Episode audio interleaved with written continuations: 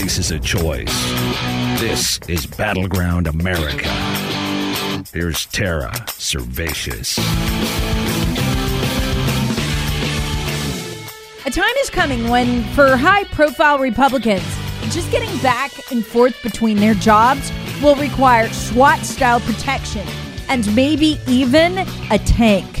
The violence of the left is spinning so out of control that public proceedings will soon have to be militarized. In fact, one high profile conservative already requires a tank to move around in, so he won't be assassinated by the left. I'll tell you who in a minute. But first, I don't know if anybody else in the conservative media has put together the trend of left wing violence breaking out at legislatures across the country. No less than three state legislators in session on the floor have been invaded by violent left wing mobs and required SWAT style teams to put the invasion down. Violent Antifa style trans and non trans activists first invaded the Nashville legislature, praising shooter Audrey Hale as they went, calling her a victim and plowing through the security to get to the floor in an attempt to stop a vote they didn't like. Next up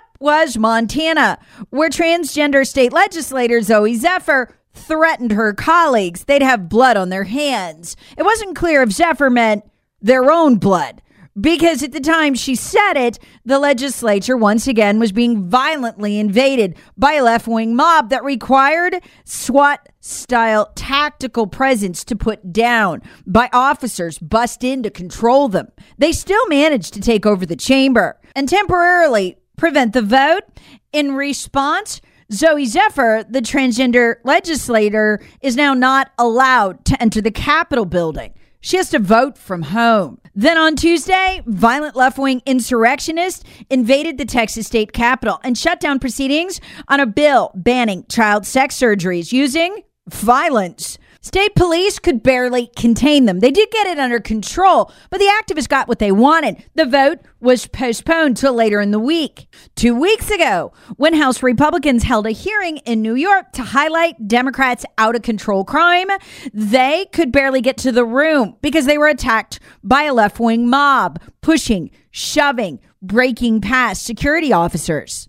Ironically, the mob didn't want Republicans talking about left wing violence tolerated. Heck, these days practically celebrated by left wing leaders.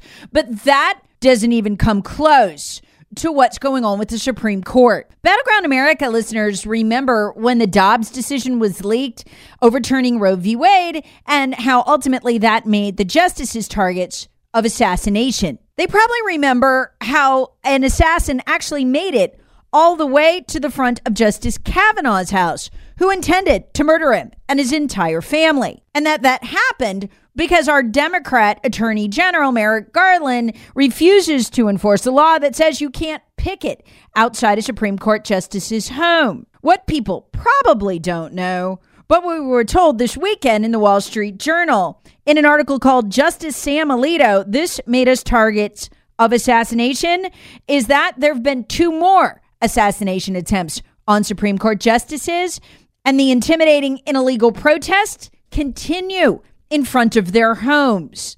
The leak also made those of us who were thought to be in the majority in support of overruling Roe and Casey targets for assassination. How bad has it gotten? This shockingly bad is documented this weekend by the Wall Street Journal. Alito now has to travel around town in what is essentially a tank to protect him from the left wing mob.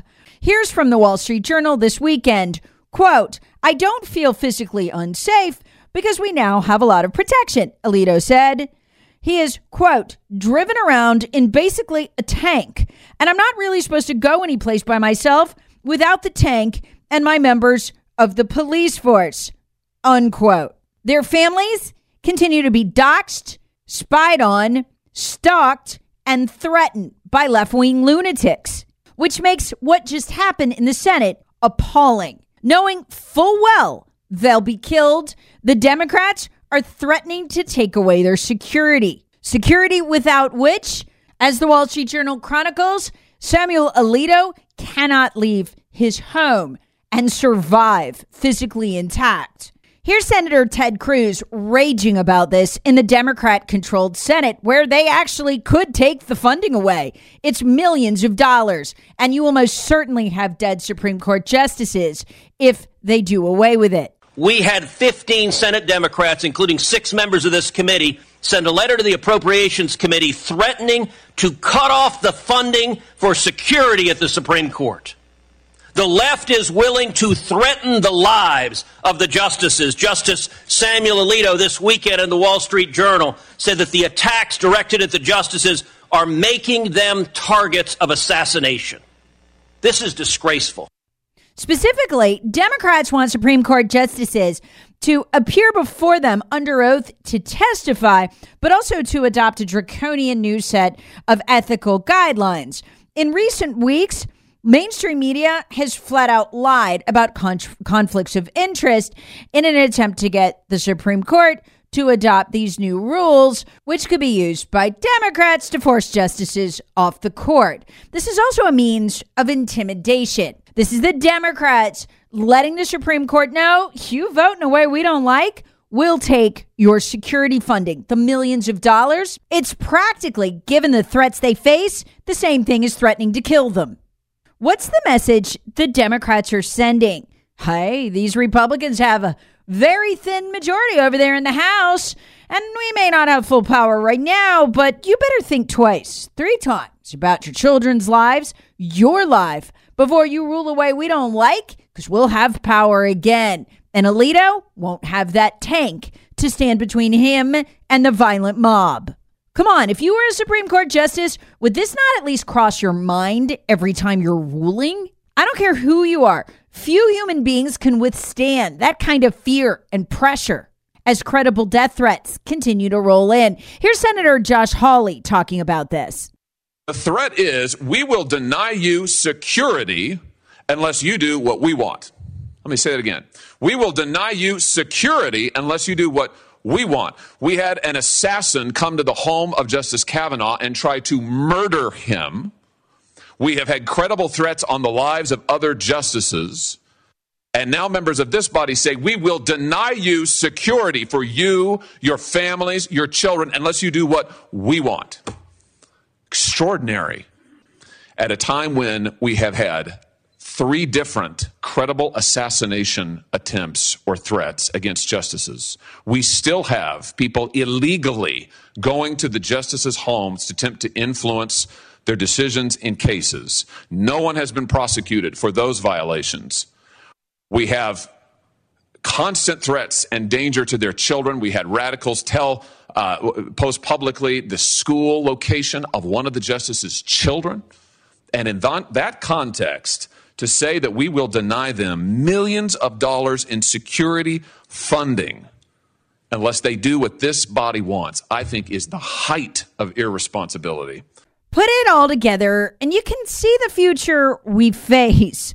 If you want to litigate, you're a judge, you're going to have to live in fear as increasingly the left wing mob shows up and perpetrates violence wherever you are if you're doing something they don't like as a judge, as an elected official. And there doesn't seem to be an end in sight. In fact, I have a funny feeling this is only the beginning. Battleground America with Tara Servatius. Please subscribe on the Odyssey app or wherever you get your favorite podcasts. Share with friends, family, and other free thinkers. Thanks for listening.